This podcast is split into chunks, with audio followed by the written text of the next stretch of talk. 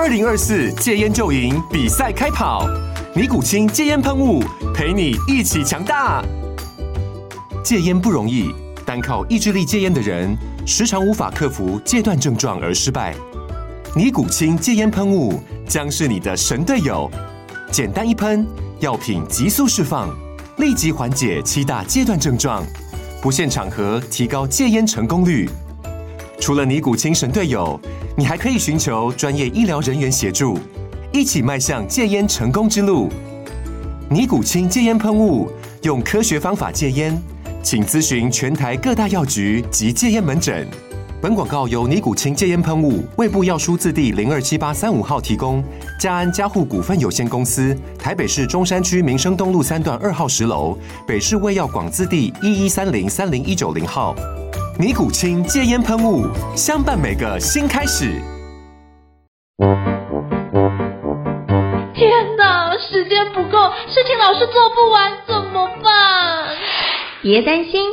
就让高校人生商学院每周陪你充充电，找到方法不抱怨。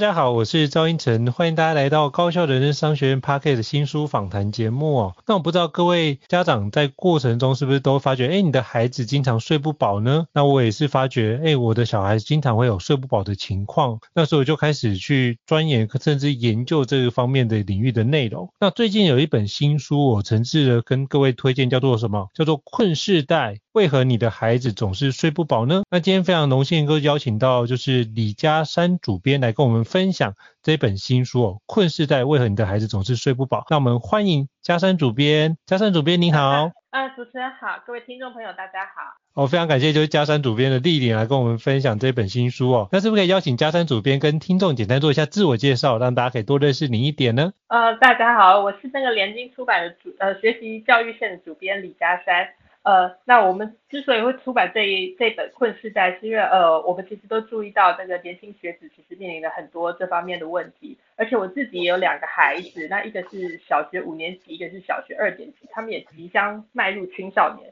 所以我本人也非常关心说，哎呀，小孩如果睡不饱怎么办？是非常感谢主编的一个分享，那是不是可以跟主编请教一下，当初会编辑或者是出版这本？困世代这本新书的是什么样的一个机缘呢？接触到这样的一个著作？呃，因为其实很特别的是，我们虽然有看到说坊间有很多关于睡眠方面的书，不管是成人有失眠的问题，嗯、或者说关于婴幼儿，可他们可能很难入睡这方面，就是教父母如何引导孩子去睡眠。可是实际上并没有一本是专门是针对青少年的一本睡眠的书。那呃，实际上因为科技的发达，青少年的睡眠问题到现在变成了一个很严重的问题。那所以这本书出来之后，我们看到就觉得说，哎，这真的是很需要的一件事。而且大概是前阵子不是我们呃，就是大家有在讨论说，学生是不是要延后上学呢？是不是要呃，就是对，就是那个早自习，就是我们不要有早自习，然后大家延后上学，让让大家睡得饱。然后这个就引发了很多人的讨论。那实际上在这本书里面，呃，就可以提到说，哎。这本书其实也有讲到这个延后上学这个问题，那其实就可以让大家看到说，哦，所以这个睡不饱真的是一个全世界世界性的一个问题，然后全世界的青少年都会遇到同样的这种，呃，不管是课业的压力啊，或者是三 C 的问题啊，或者是早上这个太早上学的问题，那所以我们就引进了这本书之后，然后觉得说，其实给台湾的读者都是可以有很好的帮助。我觉得真的会有很大的帮助，因为我在阅读的过程发觉，哦，原来这有这么多的一个科学的依据哦，所以我也觉得我自己学习非常非常的多，所以非常感谢，就是主编，你可以把这本书介绍给很多的读者，让我们可以透过这件事更加了解这个困世代背后的一个原理原则。那是不是可以邀请家珊主编跟我们介绍一下这几位作者呢？因为这几位作者基本上背景都很显赫，是不是可以让邀请你来跟我们介绍一下他的背景，可以让听众可以多对这本书的一个作者有更多的一个理解？嗯，没问题。呃，这本书是由两位作者所呃合写的，那一位叫做海勒特吉恩，嗯、一位叫朱莉莱特。那这两位呢，他们是有家庭婚姻治疗师资格，呃，然后他们也是，他们一方面是心理治疗师，他们也是睡眠专家，也是亲子，他们也写了很多那种亲子教养类的书籍。然后呃，他们还创办创办了一个网站，叫做 Happy Sleeper，就是快乐睡客，就是教导大家如何可以呃。好好的，就是呃，他们是透过一些线上睡眠课程啊与咨商啊，帮助有睡眠困扰的人能够重新获得呃良好的睡眠，呃，所以他们可以算是睡眠方面的专家，也是关于亲子教养类的专家。哦，所以这个部分是一个亲子教养类的专家，也是一个睡眠专家。哦，刚好把这两个专业结合在一起，就可以让我们更加清楚知道睡眠如何影响到孩子的一个状态。哦，我觉得这是一个非常好的一个应用的切入点。呃，是。呃，我相信很多父母觉得最困扰的一件事，并不是说，呃，他们不知道孩子睡不饱这件事，而是说，其实很多父母都知道孩子睡不饱，知道孩子应该早点睡，可是他们不知道该怎么叫孩子早点睡。所以在这本书里面很特别的地方，就是因为这两位作者是亲子专家，所以这个书里面有呃特别教导父母要如何跟青少年的孩子沟通，让他们可以听得见。听得进去父母的话，而不是说，哎，父母一讲到说，哎，你那个手机，然后，呃，就会被甩门啊，或者什么的。嗯，我觉得这很重要，就是如何可以有效的把我们期待孩子可以早睡这样的一个讯息，让孩子能够确实执行下来。我觉得这很重要。那是不是可以邀请就是佳珊主编跟我们介绍一下《困世代》这本书的一些主要的内容呢？呃，这本书主要是分成两大部分。那第一大部分呢是，呃，呃，作者他是。找了一些许多的科学研究，一些科学的数据，来让大家知道说，哎，其实睡眠会造成什么样的问题？呃，比如说，其实现在很多青少年或者一般人啊，一般人呃有很多情绪上的困扰，不管是说有忧郁症啊，或者焦虑啊，或者他们学习的低落等等的，这其实这一切都是很多都是因为睡眠不足所造成的。呃，然后在书里面，呃，前面那一部分，作者也引用到呃很多。数呃有很多的科学的研的根据的研究，然后让我们知道说，其实青少年的睡眠习惯跟我们成年人是不太一样的。而到了后面一半的时候，就是一个实际的告诉我们可以怎么做，我们可以怎么做，然后可以让自己的自己以及自己的孩子，让整个家里面都可以有比较良好的睡眠。然后另外还有关呃，就是我刚刚提到的，教导父母如何跟孩子沟通，让孩子可以听得进。父母的话，然后了解说睡眠对自己是很重要的事情，而从而就是呃自动自发的主动呃去早睡这样。嗯，我觉得真是很重要。透透过这样的一个就是主编的一个介绍，我们也对于这本书的框架有更清楚的了解。那是不是可以邀请就是主编跟我们分享一下，你会建议读者怎么阅读《困世代》这本书呢？是要从头开始阅读，还是依照您刚刚提到的结构，他可以去挑选他实在的章节，或者他需要的章节，直接去阅读那个章节呢？呃，我觉得因为它的章节其实分的就是很很明确，那其实我觉得大家是可以依照自己的需求，嗯、比如说呃第一部分的地方，关于第一第一章，它有讲到说，哎，睡眠大萧条，这就是告诉大家说，哎，目前全球化的青少年的睡眠的品质的睡眠时数是多么的不够。那第二章呢，是告诉你青少年脑部必须的必备必须的营养。青少年脑部发育其实是需要经由睡眠，然后来让那个脑部可以呃正常的成长发育这样。然后第三章呢，是关于哎青少年目前的睡眠是怎么受到了三 C 啊、手机啊、科技的影响。那呃后面啊还有关于说呃那个课那个功课太重啊，那个早上太早上学这样。所以实际上家长其实是可以依照说，哎我现在遇到了什么问题。比如说，哎呀，我对三 C 很有感觉，我很担心，那我就去挑这一张来看。对，然后这快要到后面第二部分的时候，它其实是一个实用的工具箱，所以实际上，呃，家长们也可以，就是读者们也可以，就是挑自己觉得需要的。比如说，哎，呃，我们最后还有关于附录，还有一个就是一个助眠冥想以及放松的方法，这样。嗯、对，就是，哎，你实际上你想说，哦，那那我今天睡不着了，我来看一下，这有什么实际的帮助？对，所以其实大家是可以就是翻，就是不不需要从头看到尾这样子，就是你可以挑选你觉得你现在最困扰的地方，然后来依照这个章节的呃的主题去去阅读这样。是，非常感谢就是加山主编的分享。那我也想请教加山主编，就是在书里面有提到，就是现代年轻人面临到的一个睡眠剥夺的问题哦，是不是可以邀请你跟我们多分享一下这一块？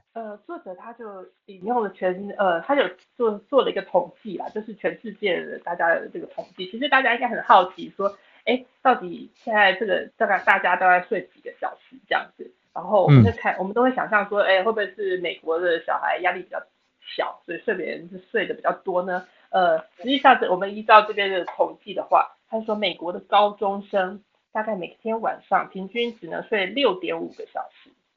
然后呃。德国的青少年的话比较好，他们可以睡到七点八个小时，然后睡得最好的是澳洲的青少年，他们可以睡到九个小时。那睡得最惨的、睡眠最不足的呢？当然就我们知道是课业压力最重的亚洲人，像在日本的话，有九成的青少年都是睡眠不足的。那韩国呢？韩国其实呃蛮可怕，韩国的国中生每天晚上睡五点六个小时，然后他们在高中的最后一年，因为要考，嗯，可能要考大学、升学考试。所以他们变成每天晚上只睡四点九个小时，那这是非常不够的，因为实际上青少年需要的睡眠大概需要九到十个小时，因为他们正在呃成长发育中，所以他需要这样子大量的睡眠，就是可能跟婴跟跟呃儿童啊跟小学的时候其实睡的需要的睡眠是差不多。是，我发觉哇，这是睡眠剥夺问题，应该是全世界都。都一样，因为现在很多东西都要学，所以在这么多的一个竞争的环境之下，其实要多睡觉都是一种奢侈的一种行为哦。我觉得这不只是亚洲，可能全世界都是面临到一样的困境。那我想请教，就是佳珊主编哦，可不可以邀请你跟我们分享一下那个青少年会晚睡的一些原因，以及我们可以怎么样协助青少年来改善这样的一个做法呢？是不可以邀请你跟我们分享一下？嗯，呃，作者有提到究竟是什么抽走了青少年的睡眠呢？相信大家都很清楚。嗯、第一个就是所有的父母一定很清楚，哎，在花太多时间在划手机，然后就是在打电动，或者是在跟在网在跟朋友这边赖来赖去之类的，或者在看什么 YouTuber 之类的。对，的确，这真的是呃，越科技发达之后啊，就是全世界的青少年会遇到的一个问题。那第二个呢，还有他庞大的课业压力，那这个就真的是学校的功课很多，然后又要考试。那大家不要以为说，呃，因为作者这个作者是美国人，大家不要以为说美国的学生哎就很轻松，没有，他们其实除了课业，他们还要准备可能未来要申请大学，而且他们非常重视体育活动，所以他们也花很多的时间在训练。对、嗯，所以实际上他们呃在要花在这个方面的时间也是非常多。那像我们在亚洲的学生也是为了要。要面临考试啊，所以要花很多的时间补习啊，然后上课啊之类的。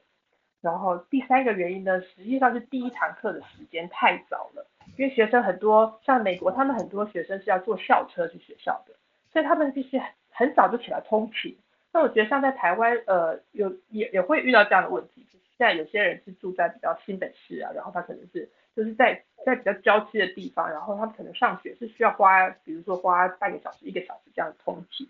呃，而且呃，根据作者他根据科学家的研究就发现说，其实青少年他们的睡眠的时间是跟成年人不太一样的。比如说呃，青少年他们会。他们会习惯比较晚睡，就比如说你如果九点叫他去睡觉，他是睡不着的，因为他的生理时钟就是这样，他没有那么早会想睡觉，所以他跟就是我觉得其实每个人的那个不同的年龄段，他们的那个生理的机制是不一样，所以他们会习惯可能稍微晚一点睡觉，可能十点、十一点才会想睡觉，然后他们早上可能要到七点、八点才会哎才才能够真的睡饱的醒过来。那可是我们现在课堂的设计很多都是，比如说你可能七点要到校。然后第一堂课可能就八点就第一堂课这样，那所以对青少年来说，哦，那个其实是蛮痛苦的一件事，而且他们有可能比如说六点多就要起来，呃，去搭车啊，坐校车之类的，所以这个也是很会影响青少年的睡。是，所以其实就是国外的学习并没有我们想象的那么轻松哦，其实我们都想到哇，他可能就很早就放学，其实到了越高年级的时候，其实那样的压力其实跟我们在台湾都是差不多的，所以全世界都面临到一样的一个状态。那我也想请教就是。嘉山主编，那有什么样的方式可以帮助孩子改善呢？呃，作者在里面提到了呃很多呃很多的方式哦，呃，比如说呃他他会针对我们每一个问题，不管是手机的问题、课业压力源的问题跟课堂时间的问题，嗯、每一个他都提出一个改善的方式。那比如说像手机好了，呃，像手机跟三 C 产品，他觉得一个很重要的一点就是手机跟三 C 产品不要带进房间。为什么呢？嗯、因为我们实在是很习惯，就是哎睡觉前我先看一下有没有讯息，然后可能半夜，哎，如果忽然醒过来，会听到那个什么什么叮咚的声音，就，哎，我查一下有没有什么讯息，或有没有人给我按赞。然后早上起来第一件事说，哦，有没有人传讯息给我？就是你好像整个人都是，哎，就是随时这个手机在身边的话，你其实是会受到你的整个睡眠是会受到影响，情绪也会受到影响，而且还有蓝光的问题，因为荧幕会散发蓝光，而蓝光会非常影响呃人类的那个褪黑激素的分泌。所以，呃，作者会建议说，把这些科技产品，就是在睡觉的时候，全部拿去客厅充电，啊，就不要把它留在呃卧室里面，然后让卧室保持非常的黑暗。对，然后另外的话，那关于课业压力的话，嗯，课业压力这点的话，我觉得它是有一点的东西方式会不太一样的，因为美国是不太会有补习的这个问题。那他这边提到的课业压力的话，就是说，呃，其实学生是可以，呃，自己跟老师讨论，或者说跟教练讨论说，哎。实际上，你有充足的睡眠的学习效果是比较好的。就比如说，呃，相信我们是不管，我想每一个听众大概在学生时代啊，只要你要面临考试的前一天，老师一定会跟你说，老师绝对不会跟你说你今天要努力读书哦。考试的前一天，老师老师一定会跟你说你要睡饱，对不对？因为睡觉很重要，因为睡觉睡饱之后，你才能会有清醒的头脑。所以实际上，你面对到那么重的课业压力的话，有时候你硬去读的话，反而效果不好。反而是有充足的睡眠的话，你可能会发觉说，哎，我这样子学习效果是比较好。嗯。那第三个关于那个课堂时间太早的话，我觉得就像是我们现在有很多家长是在争取说，有些学校废除早自习啊，或延后上学这样。他觉得其实家长是可以组成这样子一个呃团体，这样子的力量来跟学校沟通，看是不是能够改变。所以呃，这这这几种方法，我觉得呃，大家看书里面的话，有一些比较细节的那种呃，什么样的方式的话，但书里面也是讲得非常清楚。好，非常感谢就是加山主编跟我们的分享，就是有一些非常务实的做法，其实大家都可以从就是《困世代》这本新书里面看到。那我想请教就是加山主编，因为里面我觉得讲到一个非常有趣的一个技巧，而且我觉得非常实用，就是 ALP 哦，是不是可以邀请就是加山主编跟我们介绍一下 ALP 的方法，可以让各位。身为家长的听众可以多做一些学习呢？对，因为这个这个方法，我觉得对我来说，我觉得，哎，我赶快要先学起来。因为呃，相信大家很多人，LP 这个方法，它是说，呃，你要跟青少年沟通的时候，要怎么样让他愿意听你说话，而不是说，哎，就是我们可以想象，如果这个父母跟孩子说，哎，你那个手机好像看很久了啊，小孩子就不理你这样。那呃，或者说，而且孩子遇到什么问题跟你讲，然后你就就。就是常常会遇到没有办法对话的方式。那 ALP 这这个方法呢，其实非常好用。它 A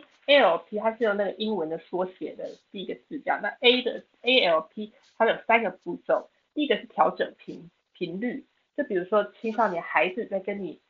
呃不管是说什么或抱怨或干嘛的时候，你要先停下来倾听，以同理心去出发。会先呃设身处地的去替他着想，而不是说他讲什么你就马上说嗯，那怎么这样子，或者哦不可以的。那如果这样的话，你就是完全阻断了沟通的管道。所以嗯，首先你要调整频率，你要把他你的频率调整跟他一样，然后你才能够了解说哦他到底是什么样的心情这样子。那第二呢是设定界限，设定界限呢是你要设定并维维系好一个合理的界限，而且你要把它解释清楚。你不能说呃，比如说呃，有个例子是说，比如说孩子他一直在玩电动，然后你如果同理他就说啊，我知道了，你现在就玩真的玩得很开心，这一关你很想要过，那可是你必须要设定的界限，就说呃，可是我们九点半就一定要关机哦，你要把这个设计这个界限讲清楚，不能说啊，好吧，那你再玩一下啊，好了好了，再玩一下，或者说啊，你现在就关掉，就是你要讲清楚这个界限，让孩子知道说好，我们的底线在哪里。那第三个呢是解决问题，就是你呃，你知道说他有什么困难的时候，你其实你要协助他解决问题，而不是只是用情绪来这样子呃来来来来就是来骂他或什么的，你是要协助他们能够想出问题，因为。比如，其实有时候孩子可能真的没有那么快可以想出问题。比如说，哎，他如果在玩电动啊，然后哎玩到就是在那一关他就是欲罢不能。那你先从你你可以先调整频率，就跟他说啊，对啊，这个真的是很好玩，你没有办法说马上就停，也不是说到处都可以存档这样子。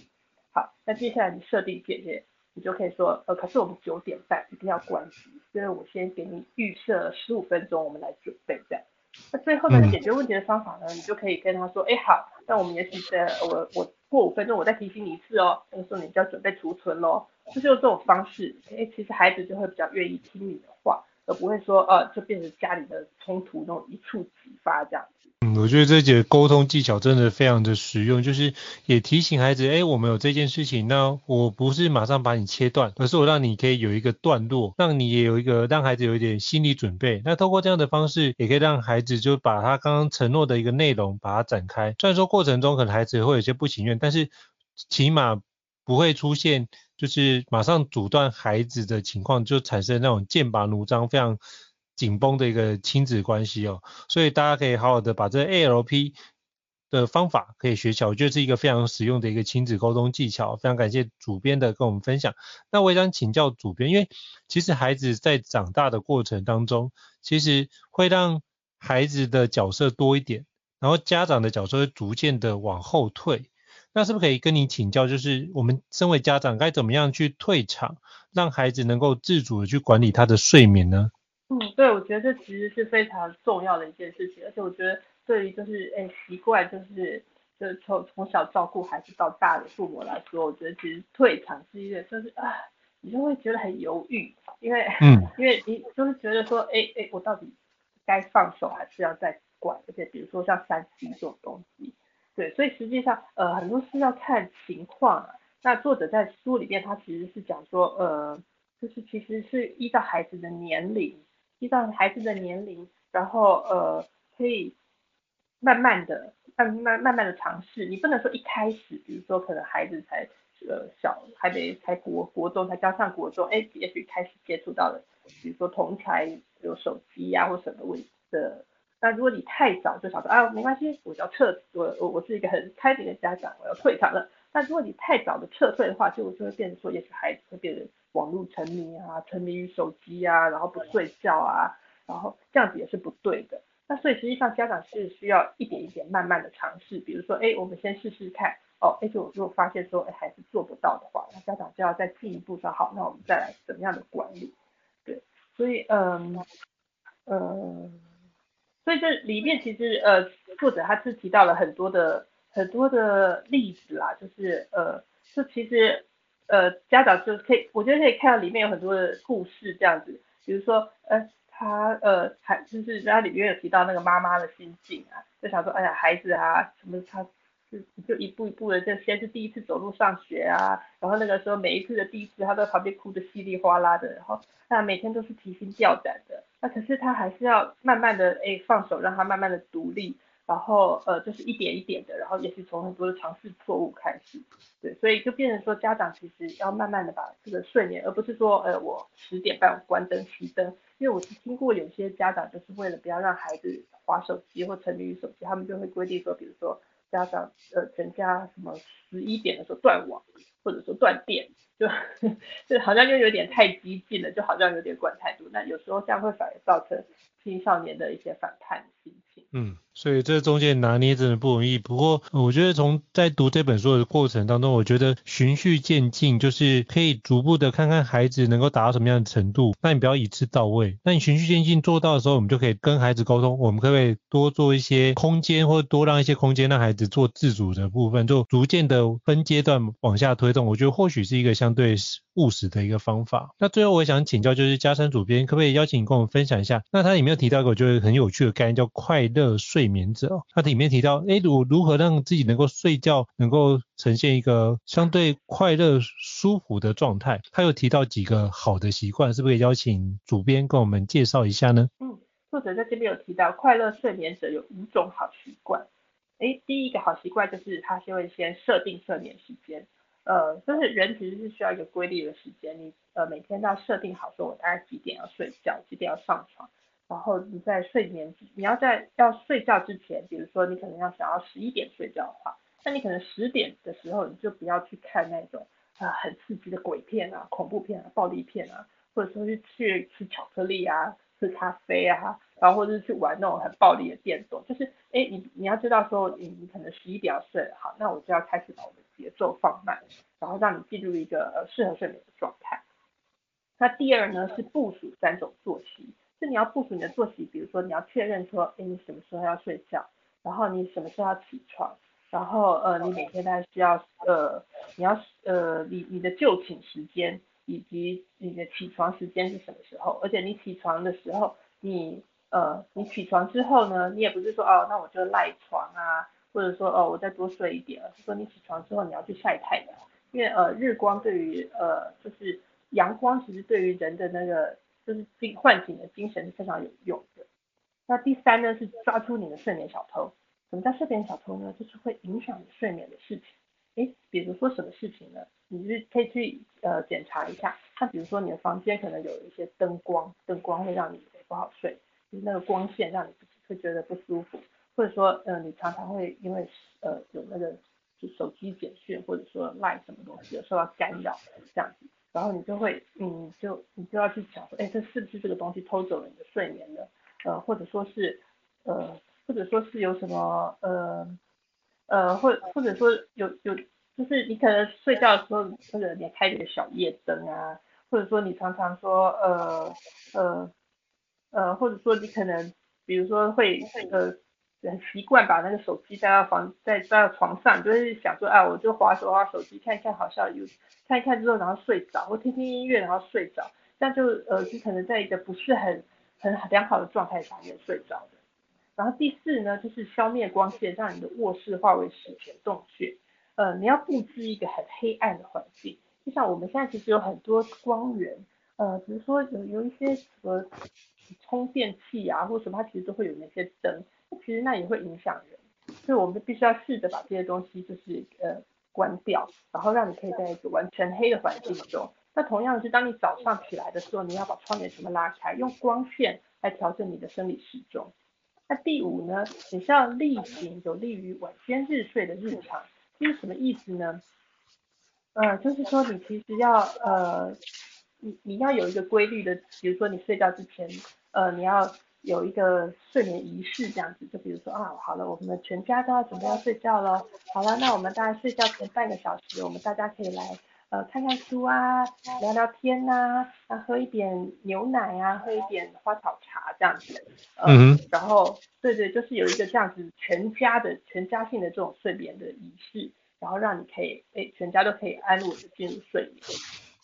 所以这这就是运用这刚刚主编提到这五种的一个好的习惯，就可以帮助我们拥成为一个非常快乐的一个睡眠者哦。所以非常感谢主编这么精彩的分享，那我们可以更知道说这本《困世代》如何为何你的孩子总是睡不着，对于这本书有个基本的框架理解。那我到时候会把这本书的相关的连结放在这一集的 Podcast 的资讯栏位当中，那听众觉得不错的话，就可以直接点选连结来购买这本好书来做个就读哦。我觉得如果你能够透过这个方式去理解的话，就可以更加的明白孩子为什么会睡不饱。那之前有听过前辈分享一句话，叫做有理解才有谅解啊。那透过谅解。解孩子的一个情况，所以我们会跟孩子展开更好的对话，并且引导孩子，我们可不可以用更有效的方式成为一个快乐的睡眠者？我觉得这是现阶段很多父母的一个功课。那如果你是学生的话，或是孩子的话，那你可以用这个方式，可以把这本书，比如说买下来跟你的长辈分享。那我觉得透过彼此更多的了解，然后透过一些数据的佐证，去帮助自己可以在相关的议题上也可以争取到很好的资源。我觉得这也是另外一种用法。好，再次感谢。就是嘉诚主编的一个分享，那我们可以对这本书有更大的一个理解。那如果各位听众觉得高效人商学院不错的话，也欢迎在 Apple Podcast 平台上面给我们五星按赞哦。你的支持对我们来说也是一个很大的鼓励。那如果还想要听的新书呢，也欢迎留言，让我们知道，我们陆续安排相关的一个内容，作者来跟各位分享。也希望这这样的一个内容对于各位听众有一些不一样的一个启发。那我觉得这就是我们做这个 Podcast 一个非常重要的一个目的哦。再次感谢我们嘉山主编跟我们分享，感谢您。那也期待就是下次有机会再跟您做更多的请教，谢谢，那我们下次见喽，拜拜。谢谢，谢谢，拜拜。